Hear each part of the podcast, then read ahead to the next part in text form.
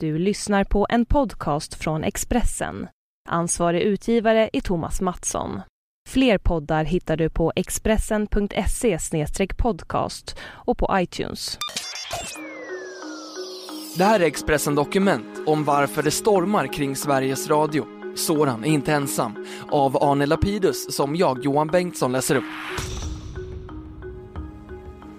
Sidekicken kickas åt sidan och årets första mediestorm är ett faktum. Protestropen skallar ännu, snart en vecka efter det att Sveriges Radio satte Soran Ismail i karantän för hans uttalade åsikter om Sverigedemokraterna. Det är obegripligt att frågan om Soran är så känslig idag efter monopolets avskaffande. Men samtidigt är det bra att Sveriges Radio är i blåsväder så att allmänheten påminns om att det är ett företag med speciella förpliktelser och privilegier, säger medieforskaren Anna Edin.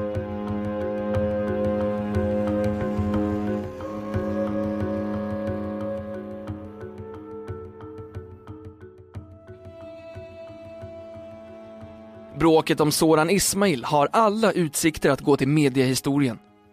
Inte sedan Sveriges första tv-kändis, Olle Björklund, fick sparken 1961 har det väl stormat så mycket kring en enskild radio eller tv-medarbetare som lyfts bort från sitt program. Ansvariga kanalchefen Lotta Mossbergs uttalande om att Soran Ismail vill citat mörda Sverigedemokraterna, slutcitat, som hon senare bad om ursäkt för, lär bli lika odödligt som dåvarande tv-chefen Nils-Erik Berends ryktbara ord om att Olle Björklund larvade sig i folkparkerna. Just en folkparksturné var skälet till att den tidens Mr Aktuellt tvingades lämna jobbet som televisionens första nyhetsuppläsare. För mer än 50 år sedan ledde Sveriges Radios lednings tuffa attityd mot den enskilde medarbetaren till tittarstorm. Nu leder den till Twitterstorm och i båda fallen vägrar cheferna att ge sig. De allra flesta, både mediepersonligheter och vanliga tyckare, verkar protestera mot SRs beslut, även om det också finns twittrare som anser att det är bra att Ismail försvinner ur radiostudion. Fallet Ismail är intressant på ett helt annat sätt än fallet Björklund.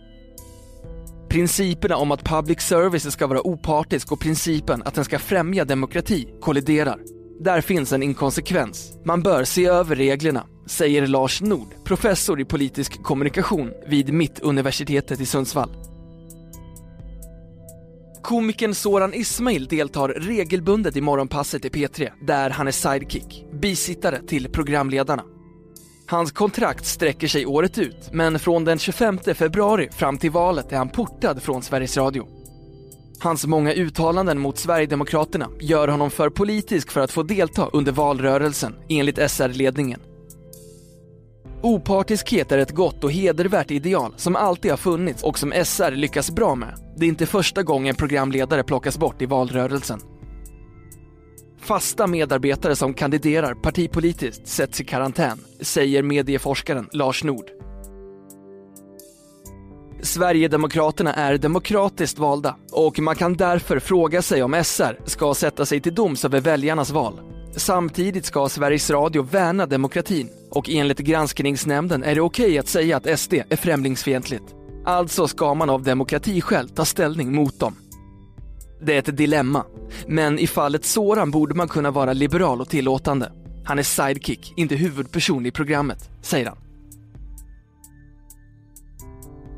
Sveriges Radios VD Silla Bänke förklarar att Soran Ismail inte har drabbats av några nya regler. Det är samma riktlinjer som alltid gäller inför val, säger hon.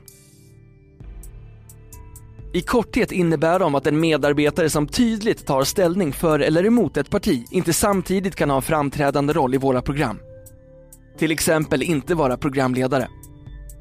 Det är ju inte heller Soran Ismail som nu är den som är mest upprörd. Tvärtom, han har skrivit en väldigt balanserad artikel i ämnet och själv gjort ett val, säger Silla Bänkö i en chatt på Sveriges Radios hemsida. Ismail bekräftar i en debattartikel i Expressen att beslutet skett i samförstånd med SR. Men han frågar sig i samma artikel om det är oproblematiskt att tvingas vara opartisk gentemot ett parti som förstör vårt land. Frågan om objektivitet och opartiskhet har hängt över Sveriges Radio under hela dess existens. Företagets långa tid som monopol har gjort att kraven ställts högt och till att SR så ofta hamnat i blåsväder. Ungefär samma regelverk gäller för public service i andra europeiska länder, främst i de nordiska länderna och hos brittiska BBC. Av historiska skäl ställs högre krav på SR än på andra medieföretag. De strikta kraven på objektivitet, opartiskhet och balans var under lång tid framförallt förpliktelser som skulle motsvara privilegierna att ha ensamrätt på etermedieområdet och ta ut licensavgift, säger Anna Edin, docent i medie och kommunikationsvetenskap på Högskolan i Gävle. Därför har SR under perioder blivit starkt kritiserat. Debatten var särskilt intensiv på 60 och 70-talen då företaget anklagades för både vänster och högervridning. Ibland ställdes nästan orimliga krav på millimeterrättvisa, men en massa utredningar gav SR godkänt. Ett klassiskt exempel på SRs strävan efter objektivitet är när man avsiktligt rekryterade reportrar av olika politisk kulör till det nystartade Rapport 1969. Det var de så kallade kraftkornen. Ett blått, Sam Nilsson, Moderaterna. Ett rött, Allan Larsson, Socialdemokraterna. Ett grönt, Ivar Persson, Centern. De skulle balansera varann, men det blev ett kortvarigt experiment. Larsson gick tillbaka till politiken och blev så småningom finansminister. Nilsson gjorde tv-karriär och blev SVT-chef. Henrik Järrell, hallåman i tv, som stängdes av från programverksamhet när han kandiderade för Moderaterna i landstingsval, säger att citat, man övergav idén om kraftkonen för att den var ohållbar. Alla tre skulle kommentera större politiska händelser. Slutcitat. Jag tror reglerna är väl genomtänkta, även om det kanske finns skäl att se över dem. Man måste vara extra observant när det gäller valår, särskilt i ett supervalår som i år. Programmedarbetarna får inte gynna någon partipolitiskt, säger han. Flera andra medarbetare i public service har stängts av eller förflyttats med politiska motiveringar. Cecilia Udén, idag Sveriges Radios Mellanöstern-korrespondent, stängdes av från uppdrag i två veckor under hösten 2004 sen hon uttryckt stöd för en amerikansk presidentkandidat och sagt att Sveriges Radio inte behövde vara opartiskt i USA-valet. Den populära tv-meteorologen Åsa Bodén tvingades 1982 lämna tv-rutan för att hon offentligt hade tagit avstånd från löntagarfonderna, som var en politiskt mycket känslig fråga. Karin Hübinette, programledare på Agenda och Aktuellt, omplacerades 2010 när hennes syster Hillevi Engström blev försvarsminister. Sveriges Radio ansåg att jävsituationer kunde uppstå. Det var tråkigt att lämna ett roligt jobb, men jag blev inte förvånad. Jag kunde se de komplikationer det kunde ha medfört, säger Karin Hübinette. Idag programbeställare för samhälls och nyhetsprogram på SVT. Hon stödjer SR-ledningens beslut vad gäller Soran Ismail. För oss är det jätteviktigt att hålla balans och vara opartiska, särskilt under ett valår. Vi ska ta ställning mot rasism, inte mot politiska partier. Det står tydligt inskrivet i vårt avtal, säger Karin Hübinette. Kent Asp, professor i journalistik vid Göteborgs universitet, har i 30 år undersökt hur medierna bevakar valrörelser. Och han ger press, radio och TV ett gott betyg när det gäller att vara opartiska.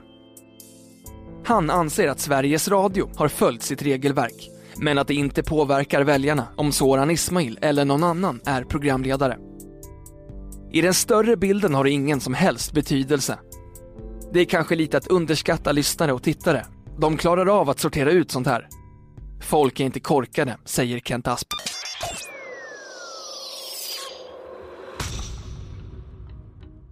Du har lyssnat på en podcast från Expressen. Ansvarig utgivare är Thomas Mattsson. Fler poddar finns på Expressen.se och på iTunes.